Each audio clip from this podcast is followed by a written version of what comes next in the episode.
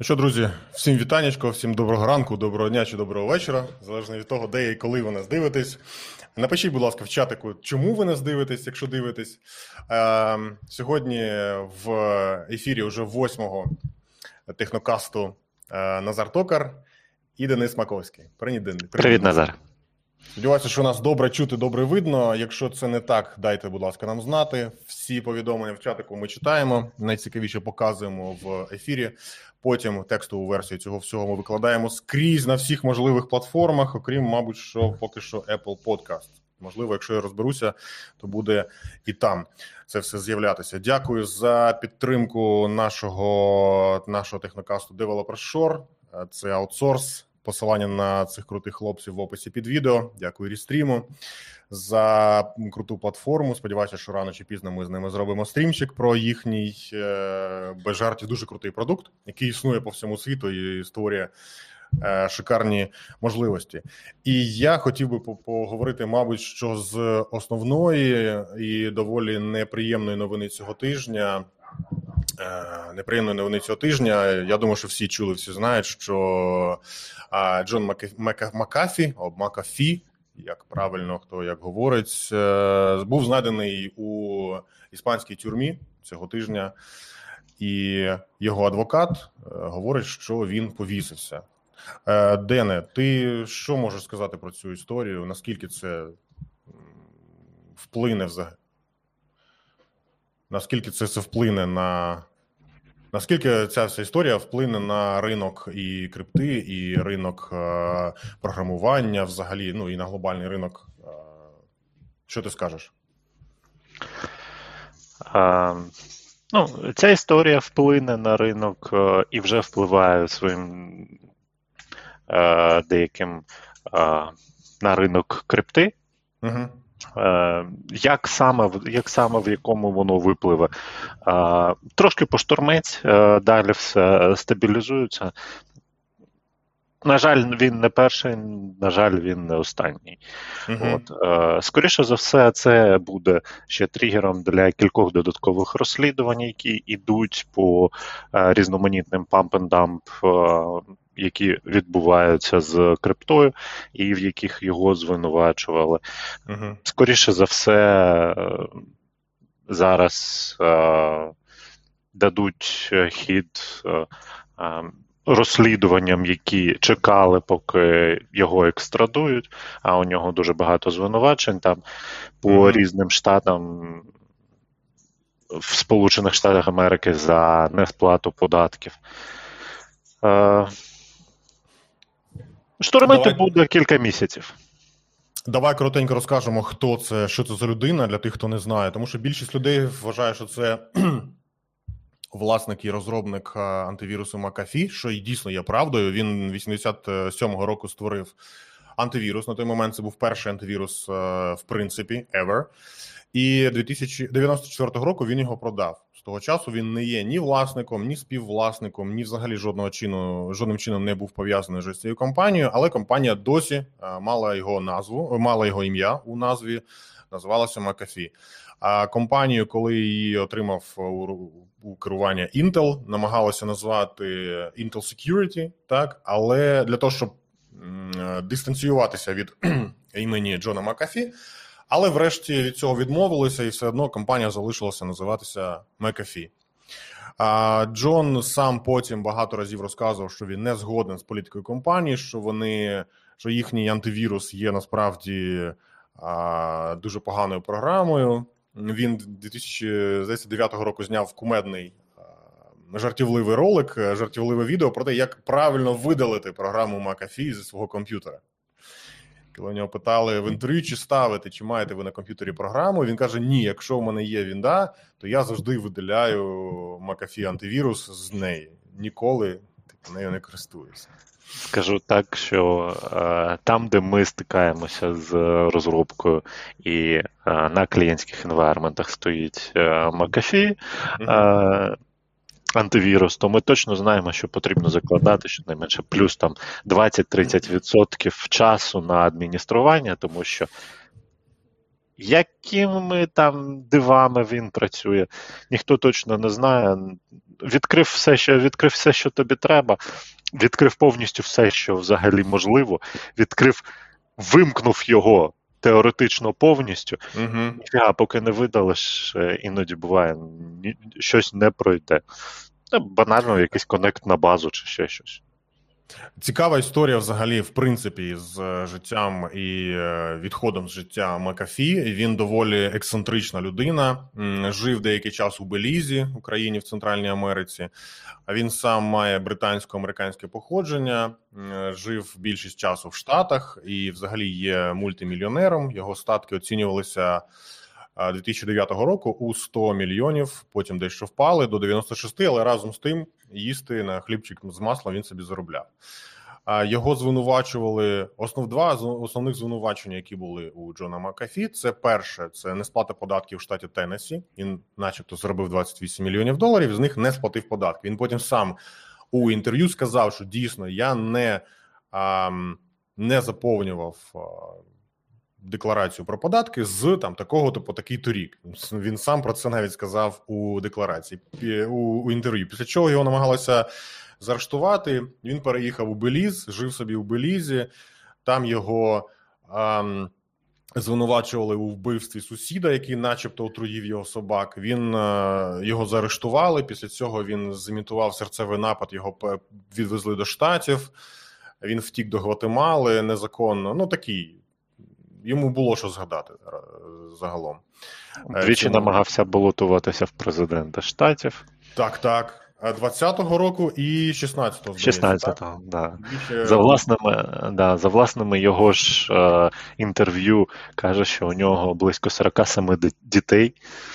Так, це ну він сказав, що у мене 47 дітей. Е, перевірити чи спростувати цього неможливо. Він ось таку інформацію надав був суворним суворим е, противником, великим противником сплати податків в принципі і взагалі державності. Був назвав себе лібертаріанцем, робив всіляку діч. Це саме цей так, саме цей чолов'яга 2017 року сказав, що до 2020 року курс бітка перетне позначку в 500 тисяч. Здається, так 500 тисяч. Якщо цього не станеться, то він обіцяв з'їсти свого прутня в прямому ефірі на національному телебаченні штатів. 2019 року він е, підвищив ставки, сказавши, що за рік е, курс бітка буде вже 1 мільйон. Цього не сталося. Він е, потім вийшов в ефір і сказав, що типу це все був жарт. Я над вами пожартував, а ви все дуже серйозно сприймаєте. Ну не треба так. І отримав за це портію заслуженого хейту. Що доволі очікувано, мені здається. Да. А Займався памп-н-дампом, так, це. Розкажи, будь ласка, памп-н-дамп. Ти, я думаю, краще розкажеш, що це таке. Памп-н-дамп – це коли е, скупається якийсь актив е, за дешево, потім е, інструментами різноманітними серед іншого і соціальної інженерії розганяється його ціна і зливається за дорого. І Причому це робиться в великих масштабах. В великих масштабах, так. Те, за що сварять і Маска, і його штрафували за е, сек, е, за маніпуляції з акціями Тесли. Е, він там теж, можна сказати, робив памп-н-дамп. Періодично його звинувачують того ж маска і в памп-н-дампі різноманітних криптовалют. От. Ну, а по Макафі Макафі займався згідно з звинуваченнями від федеральної Федерального бюро розслідувань штатів. Uh-huh. Він займався якраз пампендампом по криптовалютах, знаходив якісь невеликі криптовалюти, вкладав в них е, якісь свої суттєві гроші. Потім за рахунок свого імені і соціальної інженерії він е, розганяв ці криптовалюти за рахунок своїх підписників в Твіттері. Він uh-huh. е, розганяв навколо них хайп, і коли крипта робила там. 10-100 тисячу разів він її продавав весь цей же величезний обсяг, і крипта валилася вниз після цього. І заробляв свої гроші. Він а, він заробляв, всі інші провалювалися. Да. Що цікаво, технічно Е, якщо ми говоримо про криптовалюти, то така активність не є не є незаконною. Вона не тому, що вона не регульована, фактично. Якщо ми згадаємо Маска, і Маск е, Маск не є власником Тесла, він є одним із е, ради директорів, він є співвласником компанії. Просто він є один, він є найвідомішим із них, і всі про нього говорять і знають. Більш того, компанію створив не він. Компанію створили до нього. Він її потім купив разом із колегами. Але е, мова не про це. Мова про те, що Маск має там мільйони підписників у Твіттері і дуже активно пише. Пише про різні штуки, пише доволі контроверсійно дуже часто, і його активність, зокрема у Твіттері, впливала на е, акції компанії. І коли акції компанії суттєво звалилися через те, що він щось чергове написав, то на нього подали до суду інші частина інших е, директорів компанії за маніпуляції, за dump. Так чому вони там подали? Тому що це була регульована діяльність. А якщо ми говоримо про те, що зараз маск робить, наприклад, із криптовалютою Dodge, Dogi, як ми її називаємо, те, що робить Kim.com із Bitcoin Cash з цією криптовалютою, те, що робив е- Макафі з різними іншими валютами, а мене дуже здивувало, що в Нью-Йорку проти нього мали звинувачення саме за цією статтею. Це не має сенсу, і це не дуже логічно. Це дуже схоже на просто переслідування, та тому що а, Ілона Маска ніхто не чіпає. Його там хейтять, окей, але ніхто на нього в суд не подає, тому що це неможливо, тому що діяльність ця фактично не є регульованою. Як ти думаєш, чому йому перепадало, а маску не перепадало? Дивись, е, діяльність ця не є е, регульованою, проте е, все ж таки ця діяльність стосується активів. Це реальні активи, угу. і тому тому що це активи, на них розповсюджуються а, повноваження СЕК а, американської, тобто а, комісії з цінних паперів і активів. Саме тому і, наприклад, навколо того ж тетера багато Е, різноманітних е, четверта питань. перевірка вже здається відбувається. Четверта да, четверта перевірка у тетера. Іде судове засідання з, з приводу Ріпла, угу. і в Ріплі е, там саме є основне питання, чи вони є валютою, чи вони є commodity. Угу. Commodity і як там було securities, і ну, забезпечені забезпечені активи. Якими Тому, цінностями? Да, да, да. Тому е, це все існує, це все є. Е, під це достатньо складно ще підбивати якусь е, правову базу. Але в Штатах, е, як і, наприклад, в Британії, працює система е, британського права, угу. коли е, основними творцями законів є суди. І, і якщо в суді, да, і якщо в суді прийнято якийсь прецедент, на цей прецедент можна спиратися в усіх інших судових інстанціях, якщо він е, не оскаржений у суді там вищої інстанції. Угу. Потім, ну, наприклад, там суди, суди, суди, суди до найвищої інстанції вони доходять, і потім е, конгрес. І потім е, Дарницький суд. Да, да, а потім Дарницький суд це скасовує. Да.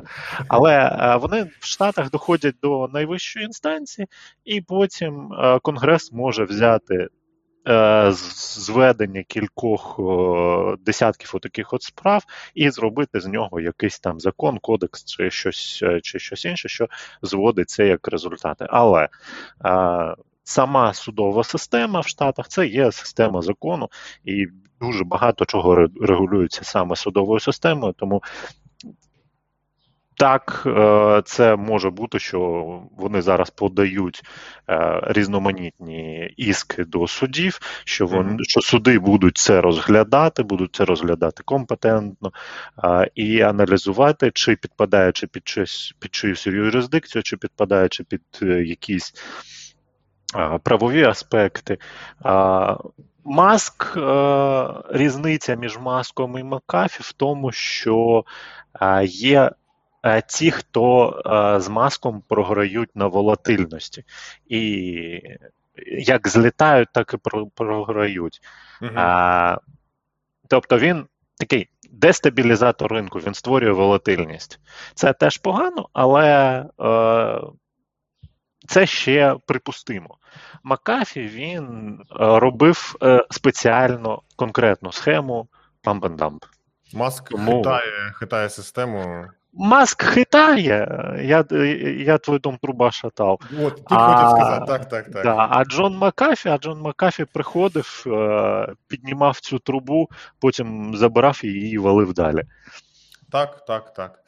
Ем, Варто зазначити. Е, цікавий момент. Ти сказав про ем, про прецедентне право в Штатах. Я згадав, чому зараз е, там, от ми бачимо, наприклад, в кіно, там коли копи заарештовують когось в людину, то вони завжди говорять: ви стандартну фразу: ви маєте право зберігати мовчання, все, що ви скажете, буде використано проти вас і тому подібне. Чому вони це говорять? Я читав історію, що колись е, заарештували людину і там ще в 70-х роках, і злочинець, е, ну заарештований. Е, щось сказав, що його видало. І на суді копи сказали: дивіться, він сам признався під час арешту. На що він сказав? А мені не сказали, що цього не можна казати. Інакше я би цього не казав. Тому копи е, повинні були мене попередити. На що суд, як би це як би це е, не звучало, прийняв е, прийняв це як прецедент і е, виправдали його, цього заарештованого, не не звинувачивши його, тому що він розказав цю інформацію, не знаючи, що її не варто розголошувати. Після цього ввели стандартну процедуру. Завжди треба ось цю стандартну фразу проговорювати. Якщо ти її не проговорив, то відповідно е, порушено закон. І до речі, ти сказав про СЕК, там цю компанію, е, не компанію, а цю агенцію, яка комісія. займається комі. Так, дякую, комісію. Е, комісія, яка займається регулюванням ем, цінних паперів, саме ця комісія вставила палки в колеса Павлу Дурову, який хотів зробити свій тон крипто, криптовалюту, а насправді е, електронний, електронну цінність, електронну валюту, яку під яку він взяв півтора мільйони півтора мільярда доларів і, врешті, прогорів, тому що йому не дозволили. Створювати ICO, не, не дозволили виходити на ринок е, валюти, е, що доволі логічно, тому що там росіянин хотів собі створити електронну валюту, яка мала би діяти в Штатах. Звичайно, йому цього не дозволили. Після чого він е, отримав поганий настрій і сон, і був вимушений повернутися до Росії. Про що чомусь зараз всі е, різко забули, і там його всі розблокували. і Роскомнагляд розблокував його телеграм, і різко він перестав бути біженцем, а продовжив собі жити працювати в Петербурзі. То таке. Повертаючись до Джона Макафі, цікаво також те, що він говорив. Е, він писав, він дуже активний у Твіттері, Його більше мільйона людей читало у Твіттері, і він писав, що люди, пані, пані та панове, в тюрмі, в іспанській тюрмі нормально, годують нормально, жити можна.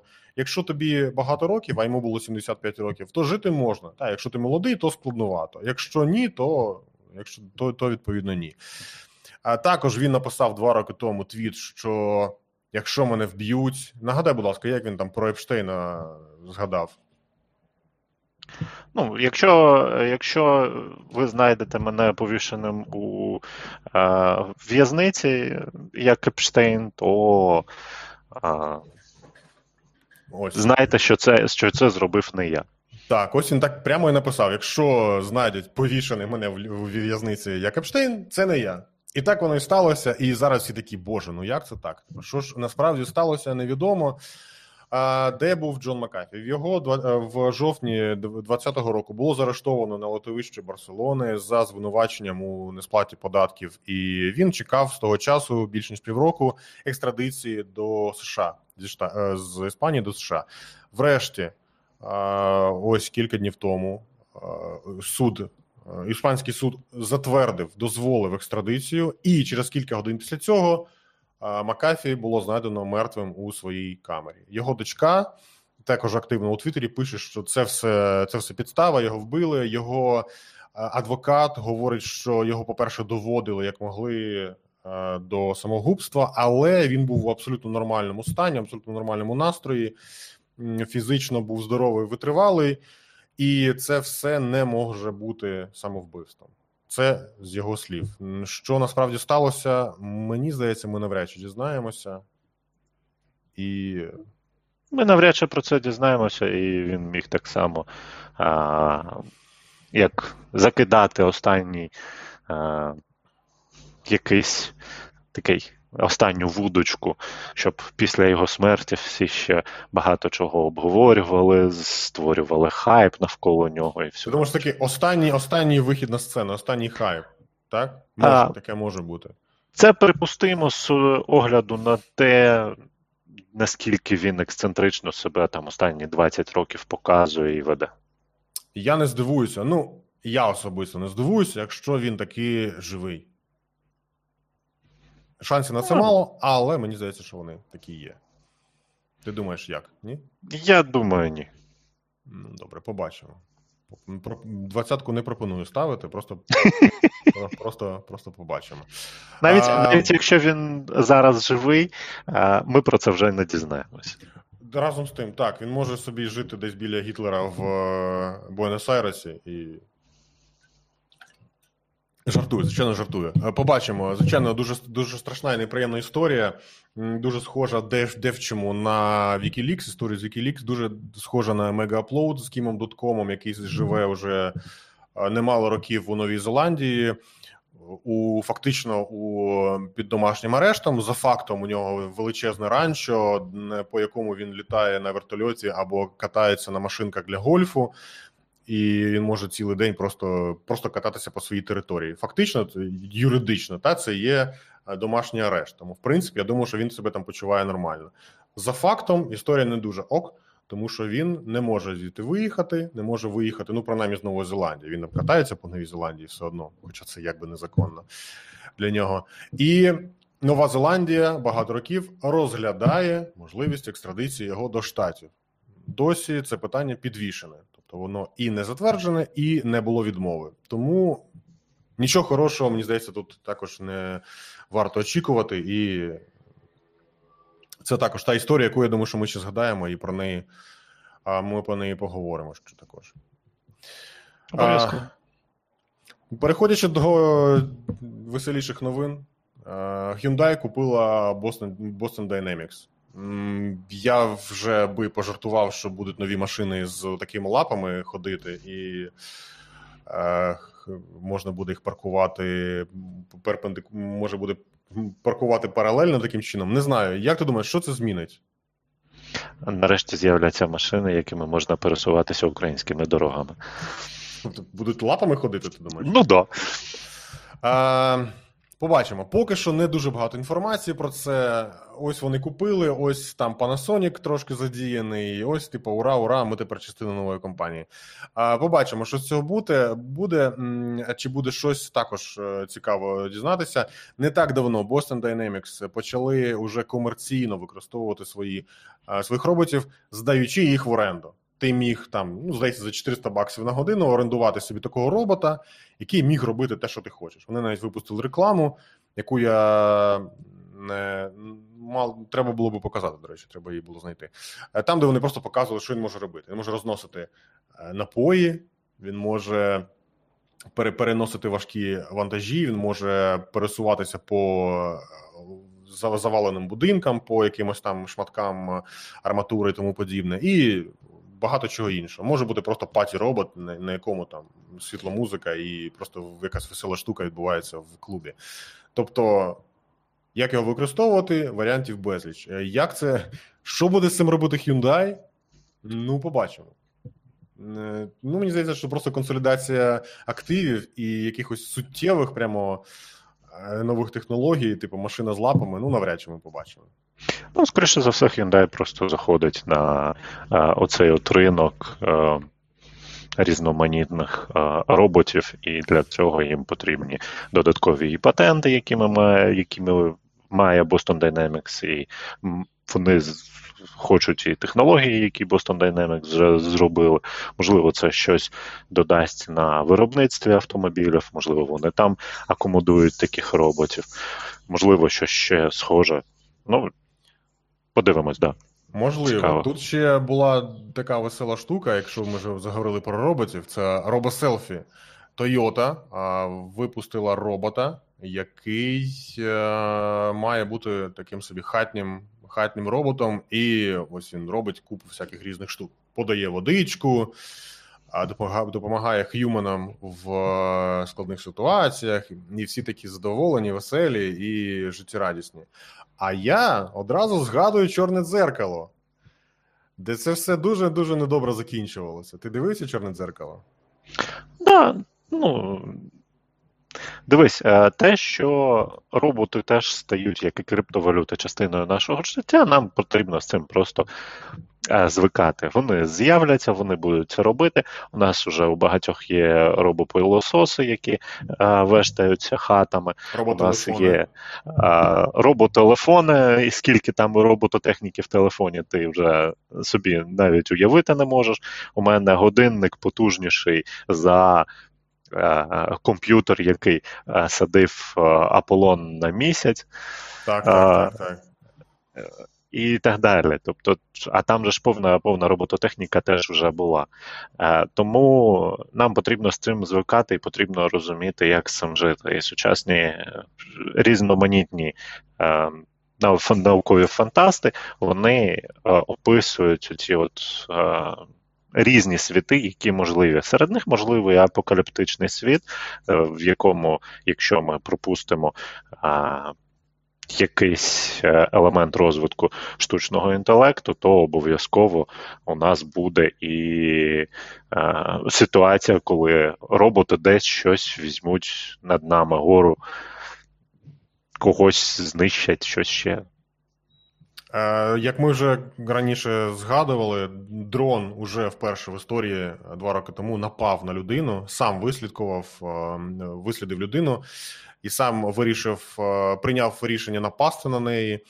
Чим це закінчилось, невідомо. Чи там були жертви, чи там були е, поранення. Про це поки що не повідомляється. Стало взагалі відомо про це лише через два роки. Отже, е, я можу зробити висновок, що правила робототехніки, та про які так багато говорили більшовики, не використовуються, не не є правилами. Так, уже ми бачимо приклад, коли ці правила знехтовані і і вони проігноровані погана, е, поганий початок, як на мене. Так, робот, е, який безумовно за будь-яких умов мав би робити все, щоб не е, жодним чином не не, не зашкодити людині. Натомість він навпаки напав на людину. Так це ж ну, він це він це зробив. Він це зробив там е, за наказом, і тут можна ще дуже багато про це обговорювати. В цілому, Ось такі роботи, які є роботами хатніми для чищення для різноманітної хатньої роботи. Окей. Але питання: за скільки часу е, штучний інтелект цих роботів стане настільки потужним, що ми матимемо е, необхідність почати визнавати їх як е, мислячі особі? Ми почнемо програвати їм шахи і взагалі в, в онлайн-покер. І програємо все. До речі, подивись на подивись на цей на цей кадр. Бачите, робот е, душить кролика. Це, це не жарти. Я думаю, що це це не просто так. Побачимо, побачимо, що буде далі. Знову ж, поки що це все прототип. Тут навіть пишуть, що no stuffed bunny were harmed during this research, бла бла бла. Ну, типу, вони жартують бачите, я навіть випадково тільки що побачив цей напис. От внизу написано, що типу, кролики не постраждали під час запису цього відео. А, Побачимо. Побачимо, що буде далі з цим. Цікаво. Мені цікаво, як буде розвиватися робото, робототехніка.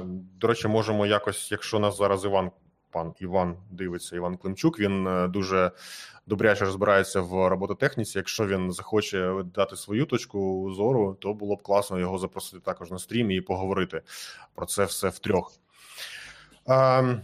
Е, Чудесна була чудесна новина, що СБУ виявила 10 інтернет-агентів, які діяли на замовлення російських спецслужб.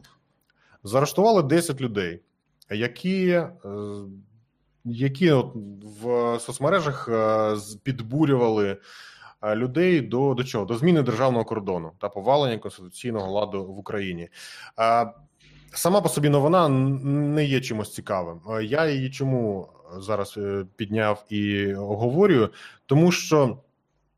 Якщо поглянути в будь-яку соцмереж, там Facebook, Twitter, Insta, TikTok, будь-що, так там завжди є е, люди, які в, діють в інтересах Російської Федерації, як, якщо це так можна назвати. Та, тобто люди, які розказують, що Україна це 404, що Крим ніколи не був українським, що там його подарував нам е, хто там, чи Хрущов, чи Брія Хрущов, на жаль, Хрущов. Хрущов, да. І ще купу всякої єресі. І десятки тисяч людей це роблять щодня, щогодини, отримують за це гроші, і жодного впливу на їхню діяльність. Е, якісь там владні структури не роблять. Час від часу, ось дивіться, ми заарештували там 10 інтернет-агентів. Е, Мені цікаво, чому от чому саме їх? Та чому не тих, а чому саме цих 10 агентів? Чи ті краще приховували, чи що? Я от мені цікава ця ця мотивація. Дина, ти якось можеш прокоментувати ось ось цю новину? Ось кіберфахівці заблокували діяльність місцевого жителя Маріуполя, який поширював а, в соцмережах публікації щодо зміни державного кордону в Україні і закликав до введення агресивної війни. Мені здається, що кожен а, кожен там якийсь енний підписник, умовно кажучи, проросійських змі або проросійських блогерів, це робить щодня, щоночі і щогодини, і радісно це про це всім розказує. Як з цим боротися? Воно є, воно є. Дивись, е, з цим боротися треба. А, Потрібно боротися з цим активно, потрібно, має з цього приводу працювати СБУ, має з цього приводу працювати а, відповідні кібервідділи, які аналізують і дописи, аналізують характери, розбираються з джерелами походження інформації, блокують ці джерела, блокують все, що там знаходиться. Але з іншого боку, а як вони всі будуть працювати, якщо у нас є одна там особа, яка каже, що давайте проведемо референдум по Донбасу? Якщо я буду робити фейспалм, то я розвію окуляри. Я там устримуюсь. Так, да, я теж написав нещодавно, що на Фейсбуку не вистачає оцього от реакції фейспалм. Тому що. Так, я якраз ну, згадав. Згадав. Так, е, зрозуміло. Ну, разом з тим, дивіться, ми. М- на жаль, через емоції тут нічого конкретного не скажемо, так тому що, по-перше, у нас мало інформації про діяльність СБУ. Ну це, мабуть, і на краще, що мало цієї інформації. А з другого боку, ми бачимо, на жаль, результативність діяльності деяких структур і їхню відсутність. Тому будемо дивитися, що буде далі. На, на наразі ситуація в соцмережах е, доволі плачевна в Україні. Е, в тому сенсі, що дуже поляризований е, соціум, і частина людей, та яка говорить, що там Крим це Росія, та забудьте ви вже що вже забрали, то забрали. Ну що це наша мені та українська мова? Ну і тому, тобто, такі собі стандартні меседжі, та е, хто мене тут буде примушувати говорити українською? Вони є і вони собі живуть спокійно, і їх ніхто не чіпає. Вони живуть в своєму соціумі. Є інше. Е, інша частина, патріотична частина, яка навпаки там говорить інші речі. Та? І ці частини між собою ніяк не перетинаються. Тобто, якщо у тебе є якісь свої інтереси, ти шукаєш людей за своїми інтересами. Якщо є інші, то є інші. А при цьому, що цікаво, та частина, яка є там проросійською, та вона фактично порушує закон. Тобто вона веде там пропаганду за порушення кордону, за одне, друге, третє. Жодної реакції е, адекватної реакції, там освітницької реакції, так від е, з боку влади. Ну я принаймні не бачу. Що таке освітницька реакція? Показувати, пояснювати простими зрозумілими словами, що саме сталося, чому саме сталося, чому Крим було окуповано. Його не просто так, типу, йшла Україна, у неї випав Крим, а Росія підійшла і типу, о, Крим, ну і забрала. Такого не буває. Та треба пояснити, чому так сталося, хронологію подій. Е, знайти вино, знайти винних у цій ситуації, так засудити їх. Ну тобто провести чесні відкриті суди. А все у мене побомбило. Я розумію, що це ну, тема для іншою розмовою. З цього з цього ж приводу і робота так само, і Мінцифри, і робота СБУ з приводу е, тих же соцмереж. Ну, будь ласка, давайте налагоджувати, значить, контакти з е, керівними офісами соцмереж. Давайте дивитися, давайте розбира, розставляти протоколи. Е, блокування окремих людей. Давайте е, розставляти, давайте е, розбирати. Як проводити розслідування разом з соцмережами в тому, щоб шукати, які аккаунти де знаходяться, хто шукати конкретних людей, які під цими аккаунтами знаходяться, і дивитися, чи це просто якась Е, вата, яка просто от вата і вата, а чи це консерва, яка спеціально запрограмована на те, щоб вибухнути. Щоб е, відкритися в якийсь момент. Да, да. І, Або це спеціальний агент. Тобто е, цієї роботи має проводитися дуже багато. І у тебе є цей гарний приятель е, по ОСН, який може тобі розповісти набагато більше з цього з цього приводу, ніж я. І що має там відбуватися, і, на жаль, як я від нього теж е, чув, що там майже нічого не відбувається. Ти про Золотухіна говориш зараз? Да, да. Так, є тут стрім, ми з ним говорили, і він розказував про діяльність СБУ, зокрема про ОСІНТ. Е, було цікаво. А, Ну що, переходимо до дещо цікавіш, веселіших, скажімо так, новин. Сотбіс нарешті проведе перший аукціон, на якому продасть діамант. Вперше в історії Сотбіс продасть діамант за біткоін. Оціночна вартість е, діаманту е, розміром 101,38 карата. Оцінюється зараз у 15 мільйонів доларів. А, ось навіть написано: 15 мільйонів доларів. Ем, чи продадуть за стільки або менше більше, невідомо. Побачимо не за скільки. Е, я пам'ятаю, що в Києві вперше в історії не так давно, кілька років тому, купили квартиру вперше на планеті. Купили квартиру за ефір. І це була така перша подія. Про неї там писали багато новин і тому подібне. Тут ось дивіться, діамант офіційно продають за за крипту. Це зрада чи це перемога? Дивись, е, його продають не за крипту. Його продають за 15 мільйонів доларів. Так. Яким чином ці 15 мільйонів доларів будуть переказані, чи криптою, чи свіфтом, чи чимось ще, це вже абсолютно інші подробиці. Його ж не продають за а, скільки 15 мільйонів, за 500 біткоїнів. Угу, угу. Ну там 50 біткоїнів. Його ж не тобто продають ти... за 50 біткоїнів, його продають за 15 мільйонів доларів. Ну так, 500, 500 біткоїнів. Про те, що не не грає ролі, як Сотбіс, як власник отримає ці гроші. Головне те, що да. просто ці гроші будуть отримано. Ну там плюс-мінус, але але цю суму буде отримано. Да, буде отримано цю суму, буде отримано е, саме конкретну валюту, буде отримано саме щось. Да? Ми можемо купити товари е, в японській єні, ми можемо купити товари в китайському юані, ми можемо купити товари в українській гривні, ми можемо купити товари в американському доларі, в євро. Ми можемо купити в них товари. Є товари, які номінуються ціною тою. Криптовалюта наразі ще єдине, що ти можеш купити е, за криптовалютою, номіноване криптовалютною ціною, це саме азіки. От азіки продаються за біткоїни, і в них ціна номінована біткоїнами. Азіки, це. що це таке? Нагадаю, що таке азіки. Азіки це пристрої для майнінгу криптовалют. А, ага. Окремі окремі невеликі комп'ютери, які спеціально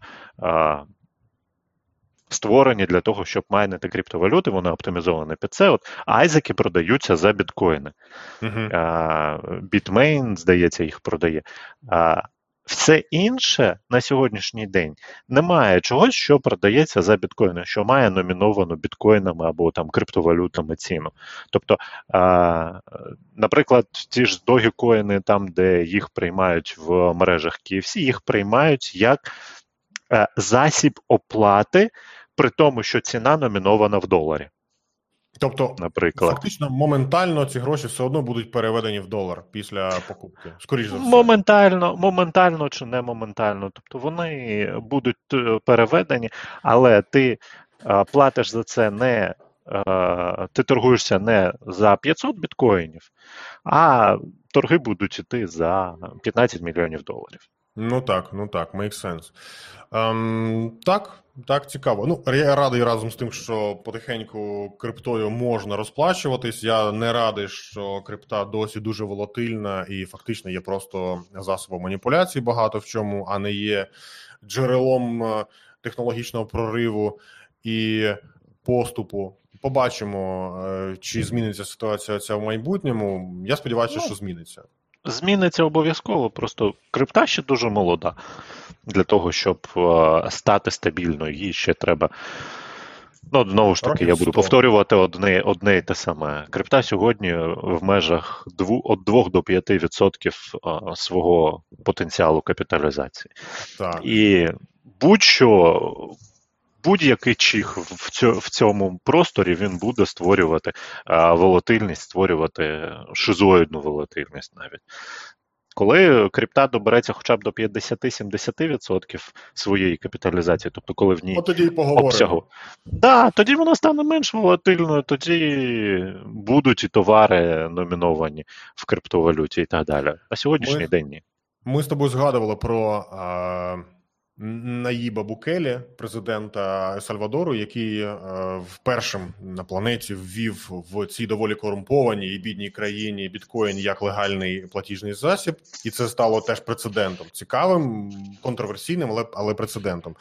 Ось якраз е, читав, що зараз вони. А, у відповідь на те, що їм закидають, що дивіться, біткоін же вимагає багато електрики, і електрика виробляється частково з е, вугілля, і це забруднює атмосферу. То вони зараз що роблять? Вони розробляють програму по отриманню повністю зеленої електроенергетики із е, енергії вулканів. Тобто буде буде створено е, електростанцію на вулкані, яка буде використовувати енергію звідти і таким чином майнити повністю зелений біток з колосальних запасів енергії, яка там є ну, високих температур.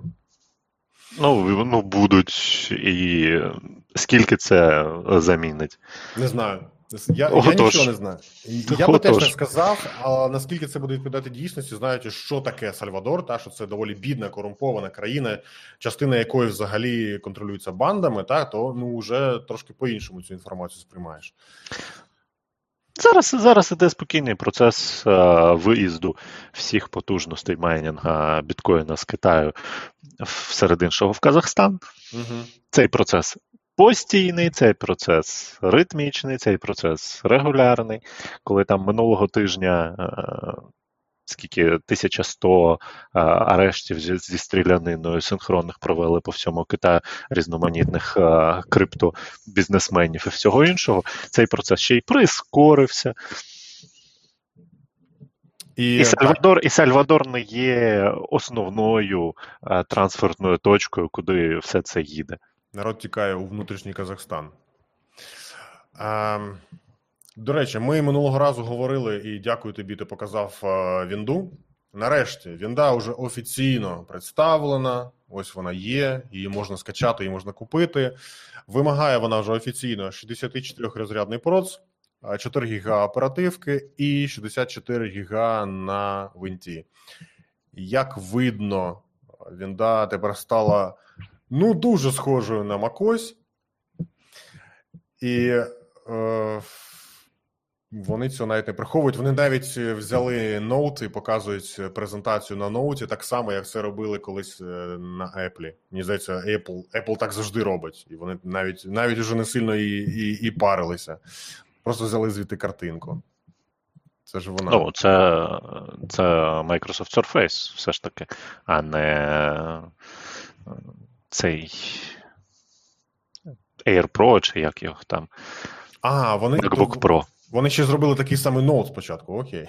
Ну, Microsoft Surface Note вже, здається, чи четверта, чи п'ята версія. Uh-huh. Я один з один з наступних собі вже запланував. Хочеться взяти. От. Е, з, те, що, з того, що вони зробили по презентації, з того, що не було видно по.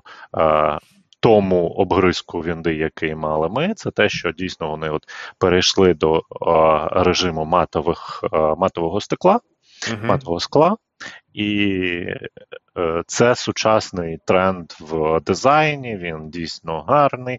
Е, ну, Мені він скло це дуже класна штука, вона ж без без відблисків. Да, да, да. І от вони в Вінді, вони в Вінді відіграють отакий от режим е, псевдоматового скла. Він красивий, він е, зручний е, і дає можливість дивитися під низ. Е, Ось зараз показують ця, цей режим групування вікон. З цим режимом групування вікон, те, що теж ми не бачили, е, це е, можливість е, вікна. З одного боку згрупувати, з іншого боку, потім цю групу зберігти і приховувати всю разом групу і всю разом групу назад показувати. uh Що вони ще зробили дуже добре? Вони зробили нарешті менеджмент додаткових дисплеїв. Тобто, коли ми е, підключаємо додатковий дисплей або відключаємо додатковий дисплей, от я постійно з ноутбуком у мене додатковий mm-hmm. на е, робочому місці в офісі. Е, Вікна починають ліхарад просто от стрибати по всьому, по всьому, по всьому, в залежності від того, ти Да, їх лихоманить, поки ти там відключаєш, підключаєш екран, вікна лихоманить, вони стрибають з одного кута в інший, невідомо на якому вікні вони опиняться. А зараз, коли вони в 11-й вінді це зробили, вони зробили просто, що всі вікна з дисплею, який було вимкнено, всі вікна просто ховаються і залишаються ті вікна, які на активному дисплеї. Якщо ти назад під'єднав е, дисплей, всі ці вікна піднімуться назад. Угу. А, Що ще з зручного? Да, що це дуже логічно. Що ще зі зручного? Вони нарешті зробили більш е, зручний тач-інтерфейс, і цим вони вже потрапляють в усі тачі. Угу. А, Вони зробили. Ем, підтримку Android додатків. І на сьогоднішній день можна в 11 Вінді запускати і встановлювати Android додатки. О, це цікаво. Це цікаво. Я не чув цього. Дякую. Прикольно. А, Ось нас пишуть. Взагалі не розумію, на що та вінда немає баш. Будь ласка, будь ласка, встановлюється VSL, встановлюється додатковий компонент вже Е, свій е, нативний компонент Вінди в VSL, тобі і Bash, і е, Package Manager, все, що все, що хочеш. Пакет менеджер вже нормальний, давним-давно працює в PowerShell. Можна PowerShell інсталювати різноманітні модулі. Ми зараз освоюємо роботу з докером на віндових контейнерах. тобто не треба. Дуже, дуже Вінда дуже просунулася. Е, просунулося без, безсумнівно. Докери не не любив ще тоді, коли це не було трендом. Ось говорять, що з Windows йде офіс. Я користуюся Linux, У мене також є офіс, і це офіс LibreOffice, бо повністю безкоштовний і класний, open source. Не можу працювати з Libre, я на Microsoft Office вже років 20. Я знаю, ти хейтиш. 20, давним-давно. Е, скільки з 96-го року я з офісами різноманітними, майкрософтівськими. І він, да, я, перша, перша вінда, якому я пам'ятаю, перша вінда, якому я пам'ятаю, це вінда 3.11.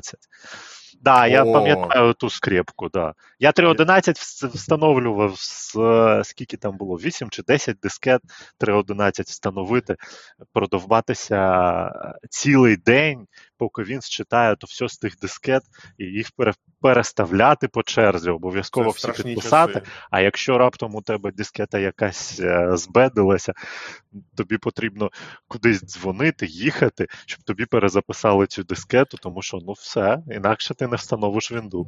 Я думаю, що половина наших глядачів е, не зможе дати відповідь на питання, що таке дискета. І слава Богу. Тому що дискети... Чим відрізняється 3,5 від 5,25. О Боже, ще були зіпи на 100 мегабайт. У нас О, зіп то було, zip-драйви то взагалі було. У нас в, в ліцеї при, приходив. Е, а, Михайло Примачук, у нього був е, zip zip дискета. На zip дискету можна було вмістити 2000 року. Це було можна було вмістити 100 з чимось мегабайт. І 100 мегабайт, при тому, що на 5.25 вміщалося 1,5 мегабайт. Ні, десь десь 1,5 мегабайти, так? І... 1,44.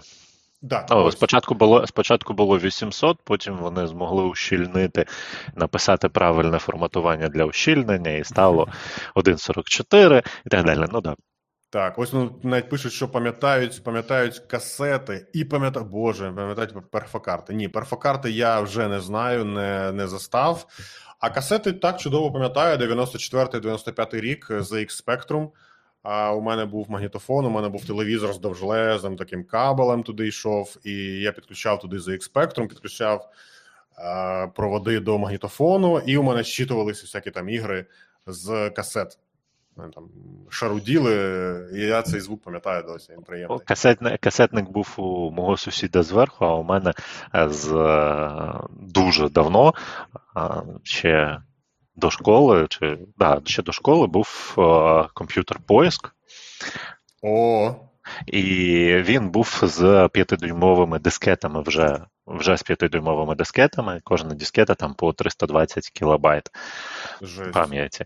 І е, дисковод він один, а пам'яті своєї поиск не мав. Тобто, все, що він працював, він працював Тільки в оперативній пам'яті. Оперативна пам'ять це був отакий от блок, отакої от товщини, там дюймової товщини, десь так більше, ніж дискета, 10 на 10 сантиметрів. Угу. Там було 400 кілобайт оперативної пам'яті для поиска. І на поискі було е, два слоти для того, щоб вставити туди або е, дві оперативні пам'яті, або оперативну пам'ять і контролер для джойстика. І от якщо я хотів там щось грати, я ставив mm-hmm. туди контролер для джойстика і оперативну пам'ять, щоб воно запускалося і працювало. А якщо було потрібно щось скопіювати, то тоді ставилося два слоти по оперативній пам'яті, і він е, поиск в е, досі можна було підключити один зі слотів як фізичний диск, на який ти.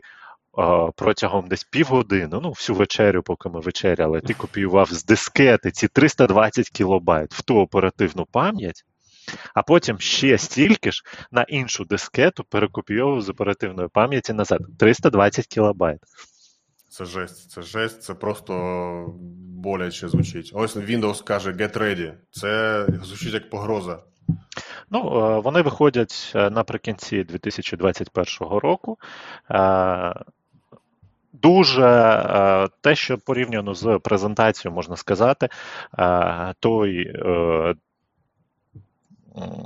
той диск, що утік, той образ, що утік, він був дуже старий.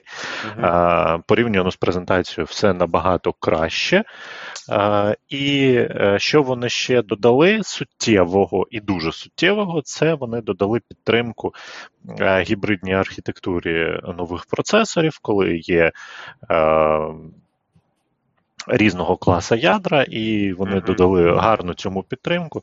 Тому на бенчмарк-тестах е, він він да, 11 показує плюс 20-25% приросту по перформансу, ніж е, десятка.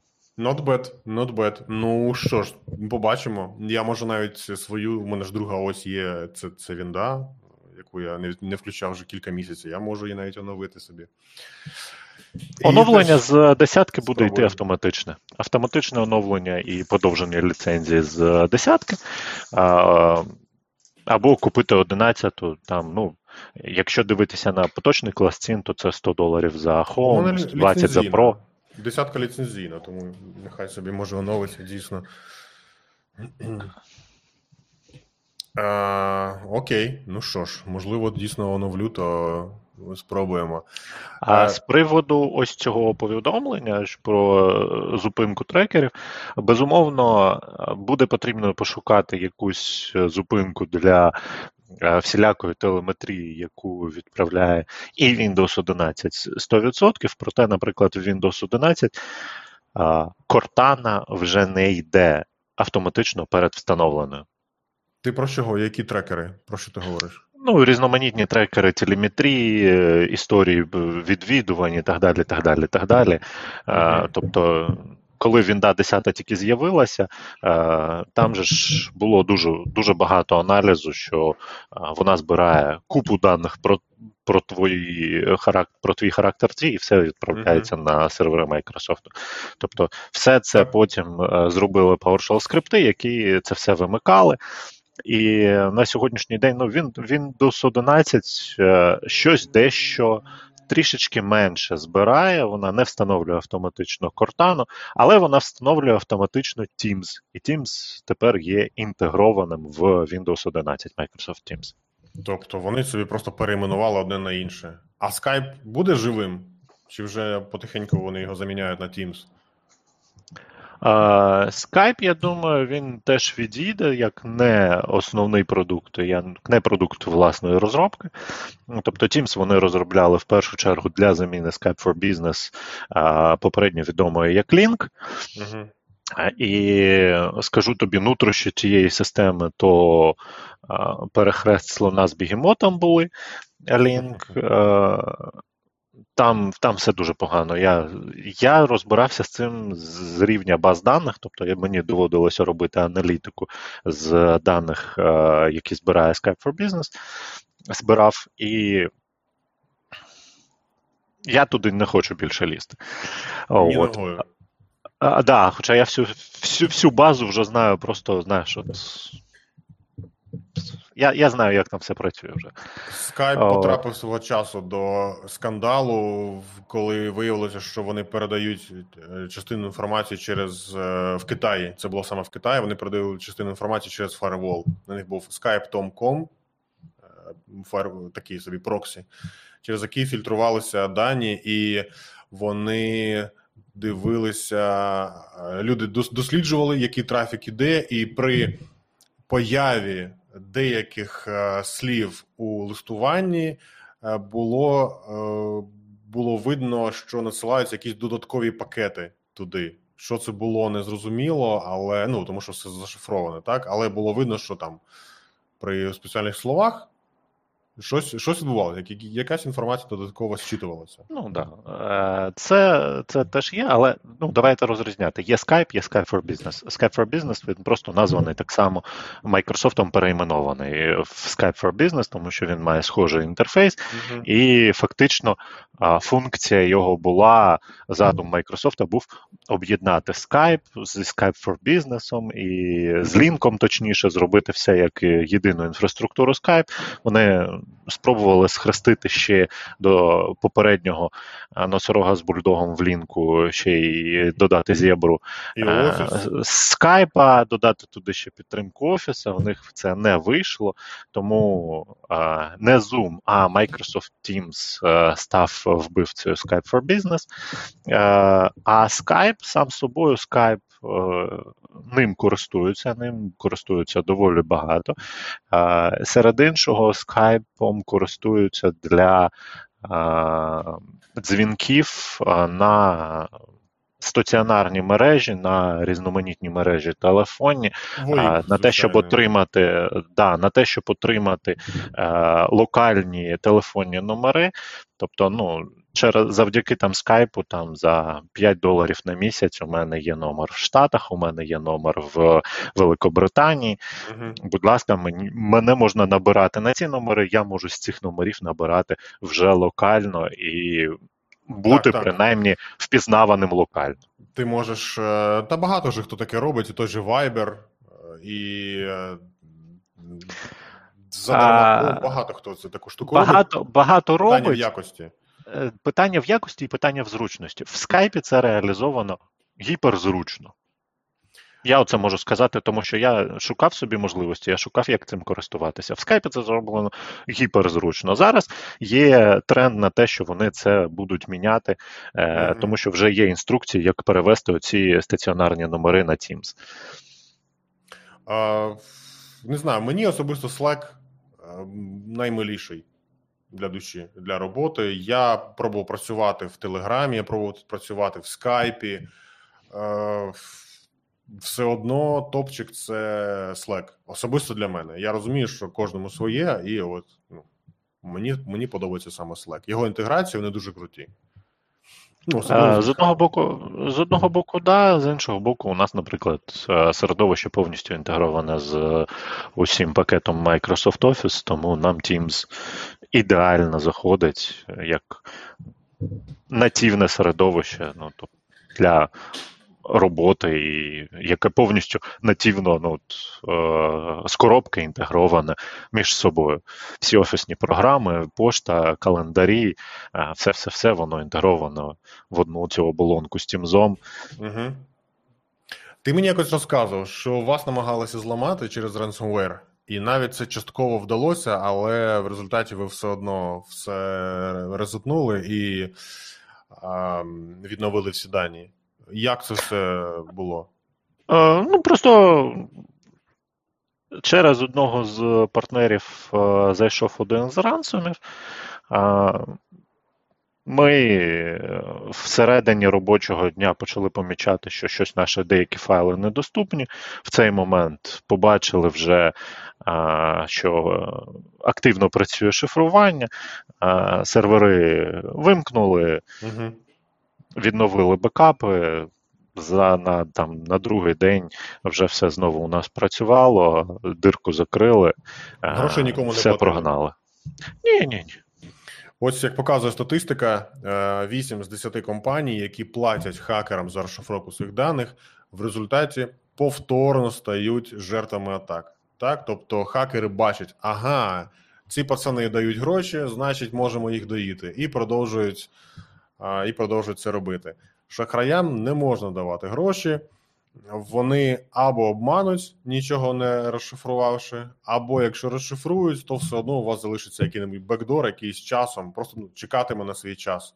Все одно буде використаний рано чи пізно. Вкладайте, якщо у вас ви маєте свій бізнес, маєте свою компанію, вкладайте гроші в освіту своїх працівників що банально треба мати нормальні менеджери паролів, треба мати секюрні хороші паролі, окремі для кожного сервісу. Треба мати двохфакторну автентифікацію. Треба слідкувати за тим, що ти відкриваєш із пошти. Треба там налаштовувати спам-фільтри, так ну такі банальні прості поради, які здавалося, ха, що це Назар тут розказує. Але саме ці банальні прості поради а, можуть економити мільйони доларів, але на це зазвичай просто забивають. От і все. Ось тут радять просто відключити московську імперію від інтернету і жодних кібернетичних проблем. Ну так, вони там собі ж тестують ці власний російський інтернетик. Чи бурнет.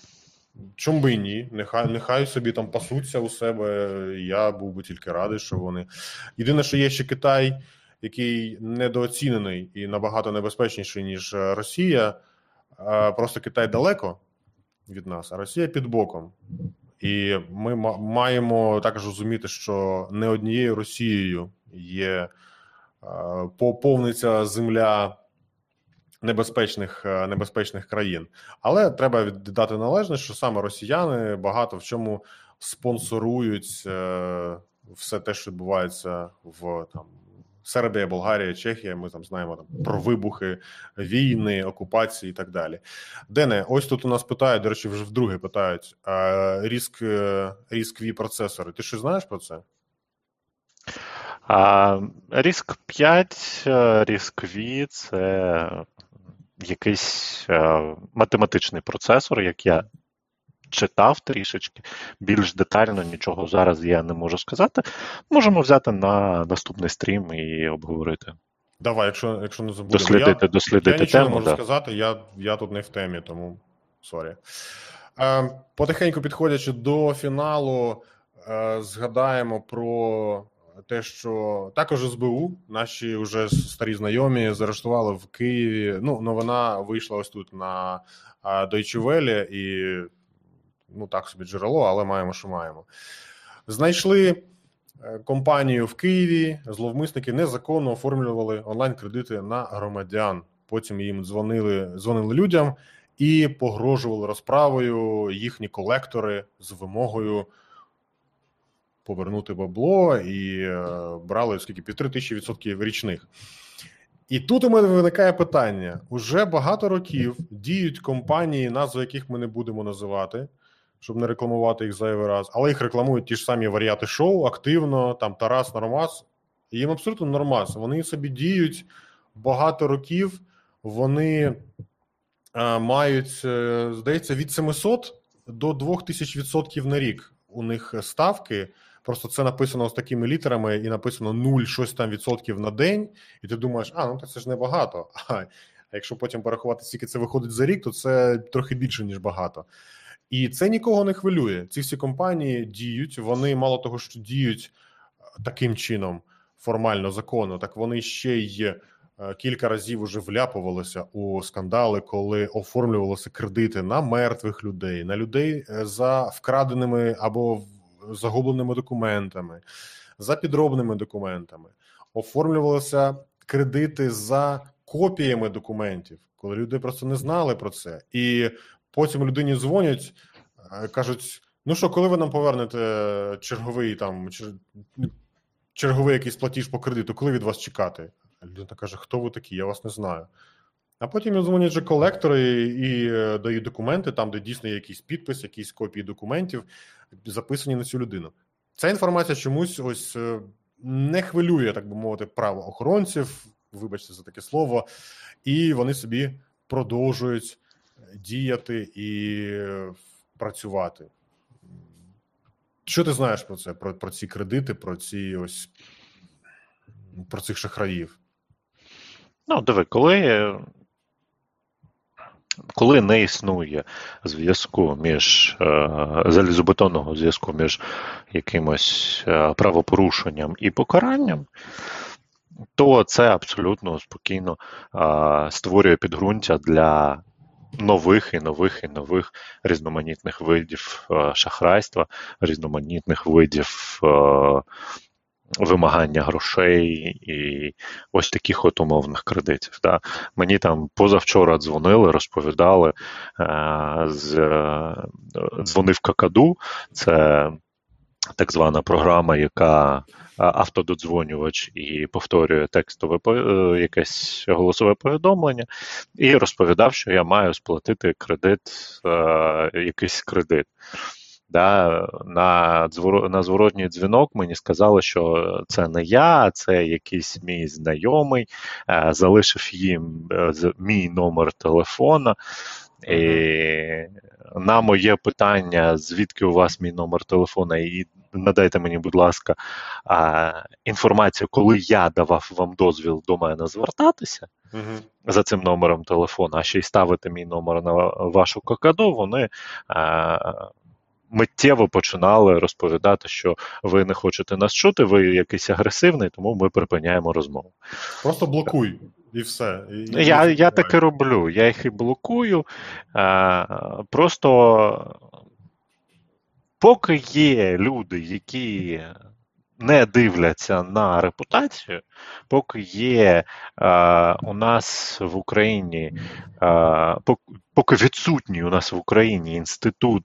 Е, Ось такий інститут правовий, коли за порушення гарантовано іде е, якась, якась міра, це злочин, да, злочин покарання. покарання. Ось да, наслідок цього немає. Має бути да, злочин, злочин покарання, злочин покарання. У нас іде злочин і тиша, злочин і тиша, злочин, і тиша, злочин і тиша. Да. Злочин, злочин, злочин зрада соцмережа, Відео, злочин зрада, да. де люди розводять руками і бідкаються. І все, на цьому питанні. Да, да, да, да, да. Ну і при цьому люди знову йдуть до всіх цих банків Михайлівських і всіх інших, вони просто.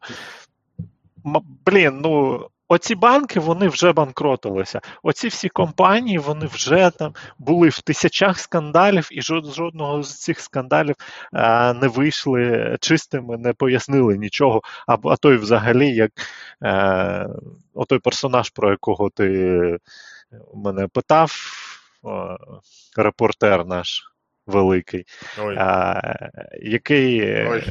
з жодного скандалу теж не вийшов е, ні з чим. Він, він просто, а як і банда, теж а, промовчали, замовчали а, всю історію, і десь там потім вийшли і сказали, що ми взагалі в білих пальтах. Ви ви все неправильно. Да, ви всі все неправильно зрозуміли. І я тобі скажу, що до тої ж банди будуть приходити звертатися клієнти, будуть приходити навіть патріотичні клієнти, які будуть потім казати: Та ні, вони ж там щось просто то. Ви все неправильно, він не те мав на увазі. Да, він не так мав на увазі, ви ви, ви не зрозуміли. Тобто не працює в Україні е, оці от інструменти е, і ці політики, е, злочин покарання і репутаційний інструмент. До чого я Він, Воно все працює для дуже малої кількості. Да. До чого веду? До що треба про це говорити, нагадувати, говорити, створювати інформаційні приводи, не забувати, не замовчувати інформацію, яка ну і так все завжди було, і ми нічого не зможемо змінити. Зможемо, якщо ми будемо щось робити, ми рано чи пізно змінимо ситуацію. Поширювати, да, поширювати і, по-перше, самим собі пам'ятати, з ким ми не працюємо. А по-друге, це е, нагадувати всім іншим, чому ми з ними не працюємо. Ну і дві останні новини на сьогодні. Вони обидві пов'язані з Китаєм. Е, одна новина, що Xiaomi запатентував зарядку для смартфону, яка е, яка заряджається від звуків із навколишнього середовища. Я вже бачу, що ти можеш підійти покричати на телефон, курво заряджається, а він зарядиться, і це дійсно працюватиме. Е, є патент уже офіційний е, на три девайси. Ось, будь ласка, читайте. На три девайси. Один девайс це просто смартфон, звичайно, звичайний звичайний акумулятор смартфона, другий це зарядка, третій це пауербанк. Всі вони мають заряджатися від е, звуків.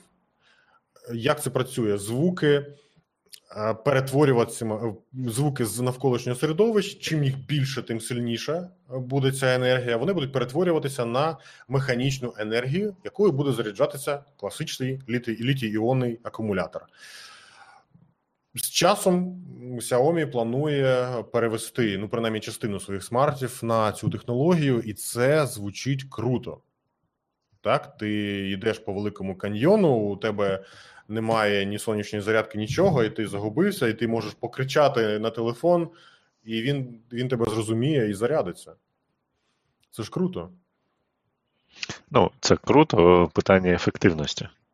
Питання, наскільки наскільки ця технологія буде ефективно і. Можливо, щоб вона почала заряджати хоча б там на 0,1 Вт, і її потрібно е, піднести прямо під е, турбіну літака. Так, тобто ти можеш кричати 8 годин, і він собі там на 1,5% зарядиться.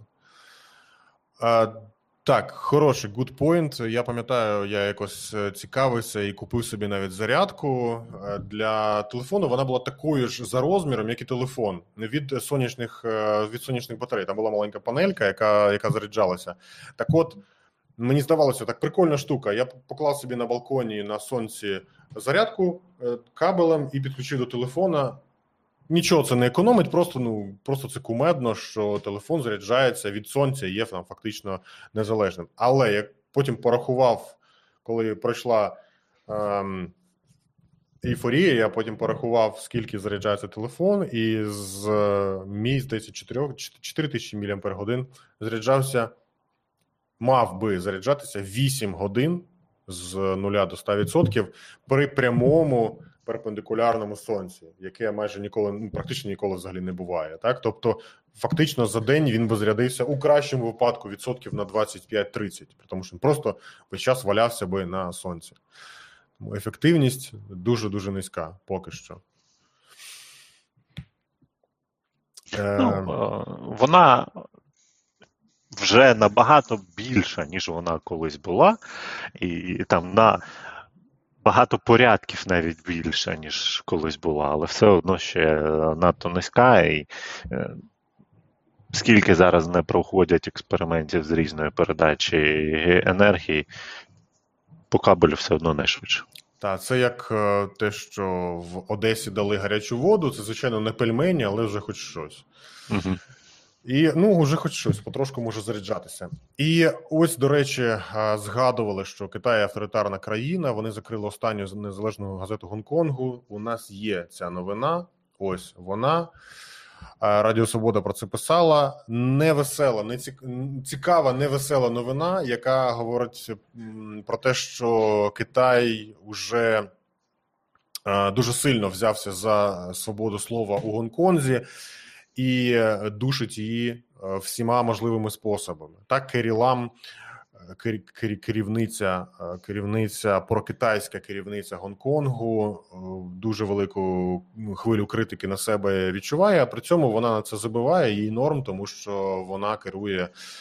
Е, вона має підтримку армії і поліції Китаю, яка ну, фактично є повністю всесильною в цьому регіоні, і ніхто нічого не може зробити. Всі ці там масові протести, зупинка роботи і все останнє вони глобальним чином ніяк не змінили ситуацію. Китайські власті просто там когось заарештували, когось побили, когось знищили, когось е, судять там дуже довго, і люди виходять люди виходять в ефір, розказують, що ну я був неправий.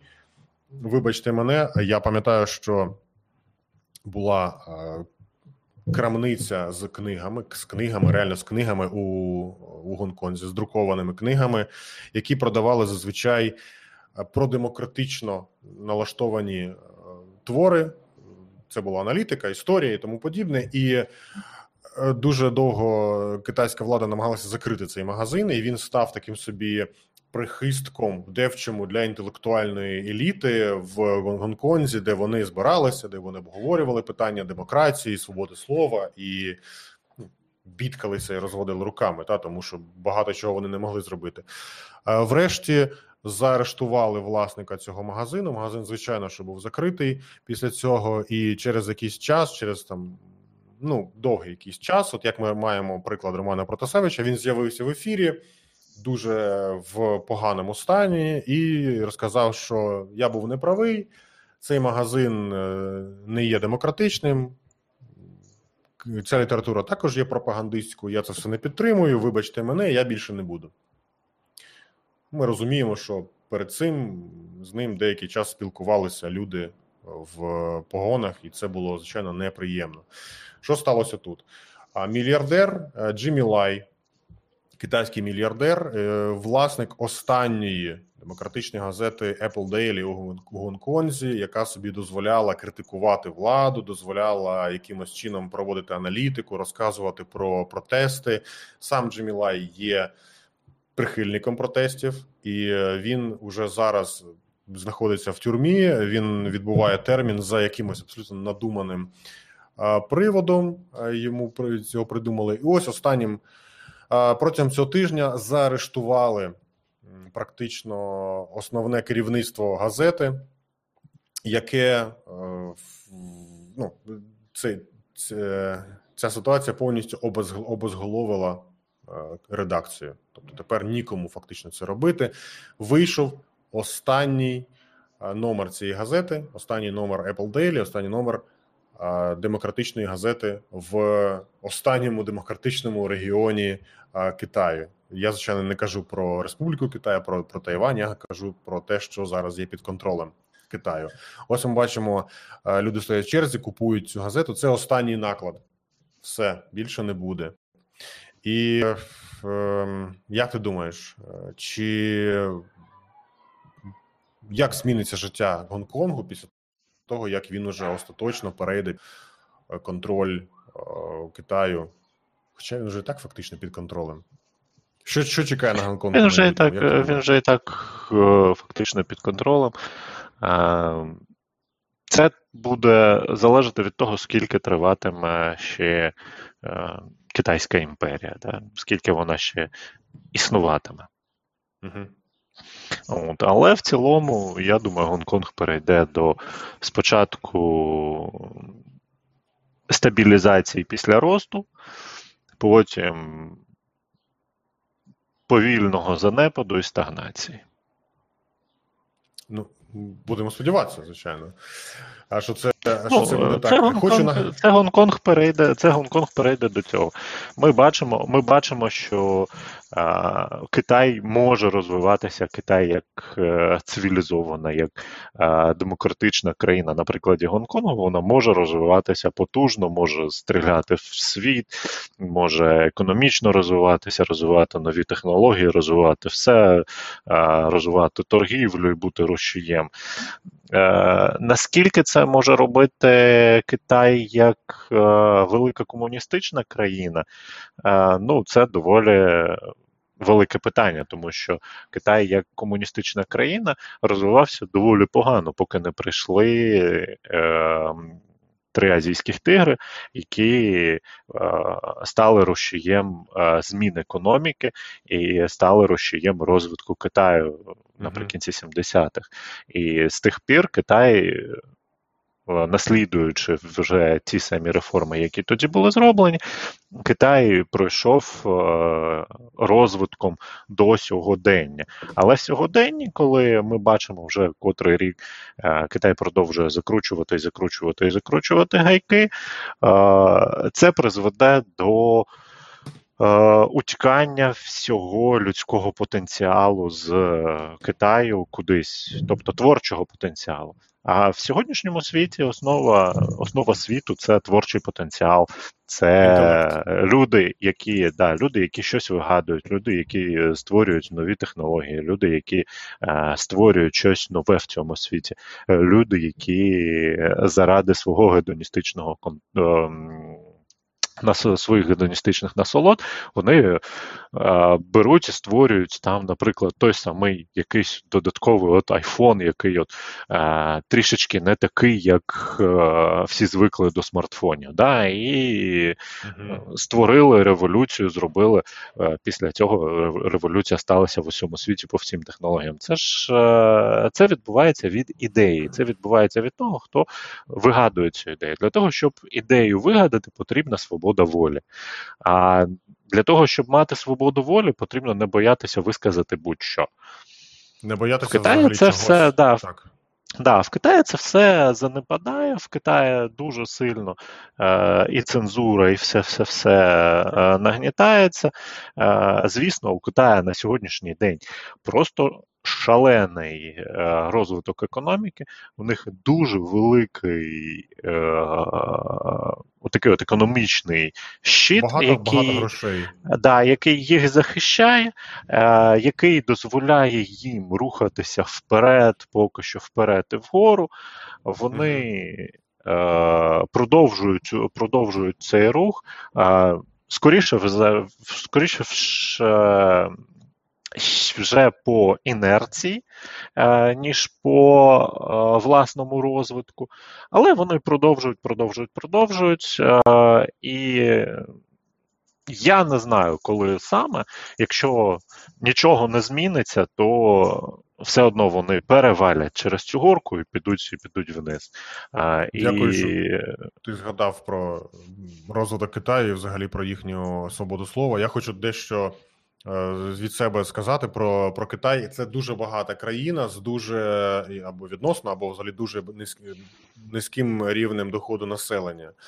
Це фактично рабська сила. Є несмішний жарт про це, що е, китайські діти роблять зранку зарядку, а потім відносять її до магазину.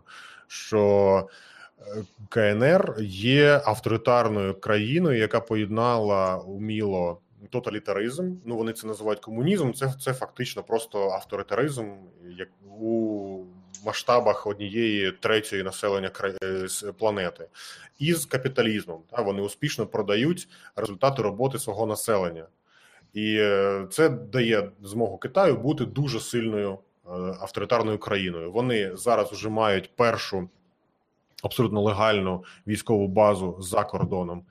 Е, країни в Африці. Вони мають вже, я не пам'ятаю, Еритрея, здається.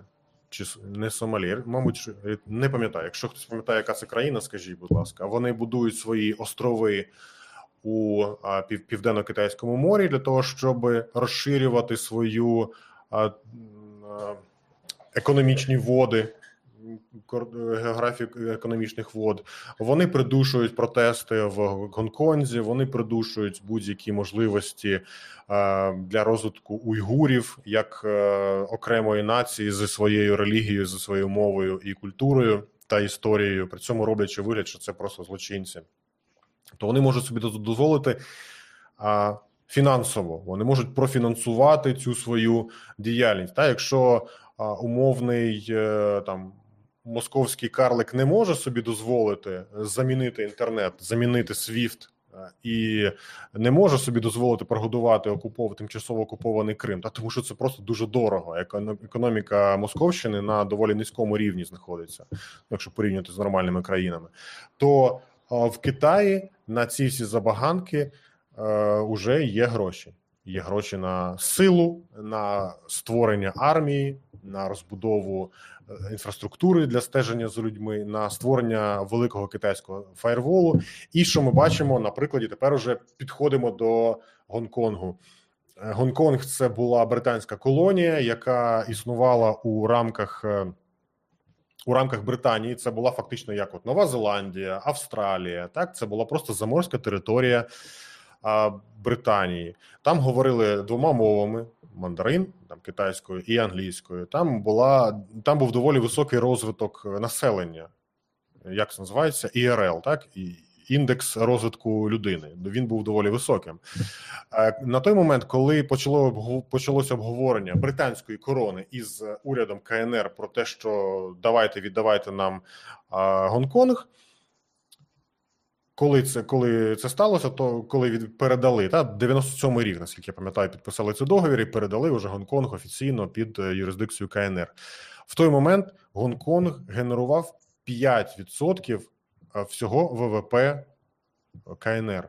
Тобто, це колосальна гігантська країна з мільярд 200 мільйонів, здається, на той момент було населення, і маленький півострівний Гонконг. Що таке так? Гонконг? Це Дніпропетровська область, здається, ну або пів, півтори Дніпропетровські області. Це тобто, це ж ну я можу помилятися, але це ж дуже невеличке. І вони генерували на той момент колосальну частину. І коли підписували договір, то Британія з КНР узгодили, що буде перехідний період, під час якого буде відбуватися політика. Однак одна як там була одна одна країна, дві е, дві дві політики, чи якось так було, чи чи дві культури. Тобто, що була КНР зі своїми правилами законами, і був Гонконг зі своїми правилами законами. Але фактично одразу ж буквально в перший же місяць, після того як відбулася передача, туди почали їхати війська. Вони почали повністю свій лад там створювати, і це все дуже швидко закінчилося. Тобто, те, що ми зараз бачимо, ці всі протести там протест парасольок, так ці всі активні, великі маси людей, які мають британські паспорти. Багато з них мають британський паспорт, тому що це британська колонія. Якщо вони народилися до 97-го року, вони мають британський паспорт. Е, Люди говорять: ми не хочемо, щоб нам розказували, що робити. Ми не хочемо, щоб містом були розставлені е, десятки тисяч камер, які е, в режимі реального часу розпізнають обличчя і можуть е, чітко сказати, хто де коли знаходиться і що там робив. Ми не хочемо цього. А коли каже: ну не хочу, то й не хочете, але це вже є. Ви нічого з цим не зробите. Люди якось намагаються з цим боротися, але я не бачу, я не бачу поки що принаймні якихось можливостей, щоб це все. Дало якісь результати, тому що Китай це дуже вигідний партнер для всього світу. Так, Китай у себе виробляє дуже дешевий став будь-який абсолютно все, взагалі все, все, що робить, це виробляється в Китаї. Е, плакати Фрі М'янма, Фрі Гонконг виробляються в Китаї. У протестувальники їх купують і ходять біля посольства Китаю в Бельгії і говорять: віддайте нам. Ну вони просто купили за 2 євро, тільки що цей плакат все одно зроблений там же в Китаї.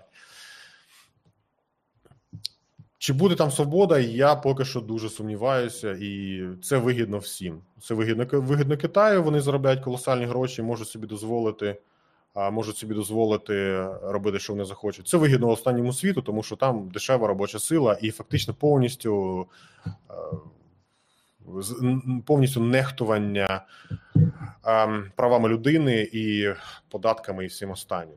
Як ти думаєш, буде буде тут щось хороше чи не буде? Я оптиміст. Я вважаю, що хороше буде безумовно. З приводу ж Китаю. Китай зараз е, з цим всім е, нагальніша і найбільша проблема е, це закон, який вони приймали е, у далеких теж 70-х, 80-х про одна родина, одна дитина обмеження. І ці обмеження були дуже суворі, вони були шалено суворі. Е, і воно призвело до того, що е, Китай зараз дуже сильно старішає, і вони вже зараз е, і там десь десяток років тому скасували той закон, розширили до можливості двох дітей. Зараз розширили до можливості трьох дітей, Трьох але все одно демографічна, да, але все одно демографічна а, крива спрямовується вниз. Кількість молодого населення в Китаї. Дуже суттєво зменшується, це буде накладати свої додаткові е, економічні проблеми всередині Китаю. Зокрема, е, але це все процес, да, але це все процес е, далеко не е, 5 чи 10 років. Це процес двох-чотирьох поколінь. Угу. Тому вони мають е, молодого ігривого сусіда Індію, яка вже має більше 2 мільярдів. Здається, більше 2 мільярдів населення. 1,8. 1,8, дякую. Так. Добре, що ти згадав про ту про той закон, який забороняв мати більше однієї дитини. В цей же час у Індії було прийнято аналогічний закон, але він носив рекомендальний характер в той час, коли в Китаї була дуже дуже жорстко було. Одна родина, одна дитина. Якщо ти народжуєш другу дитину, то ти отримуєш штрафи. Там ти не отримуєш там якісь додаткові плюшки від держави. Ти отримуєш просто е, додаткові платежі. То в Індії це називалося в буквальному сенсі одна дитина. Хіба це не щастя? І знак питання. Тобто, це ну, офіційна це була, це була офіційна державна програма. І... Це була офіційна державна програма, яка вона радила людям не мати більше однієї дитини. І індуси такі, ну що ж, ну добре, і йшли собі далі робити дітей. і Вони у них там прийнято більше ніж один, ніж два. Ну і набагато більше. Ніж да. Ось питають, питає Дмитро, а що роблять в Китаї з пенсіонерами? Я не думаю, що там багато людей доживають до пенсійного віку за умови постійного стресу, постійної екології. Екологі... Ні, за в рамках держави, звичайно, багато, але який відсоток мені цікаво? Яка середня тривалість життя в Китаї, мені цікаво. Я думаю, що я думаю, що нижче, ніж у Західній Європі. Дещо, дещо нижче. А, Ну, ну що? Вікіпедія пише, що 75,5 років. В Андорі Середня тривалість життя. Я не знаю, звідки в мене ці дані, я щось згадав, що 88. Ну, це, ну, ну скажімо так, 75 це це вже, звичайно, непогано, та? але ще й не пельмені. Ну, тобто, це вже щось.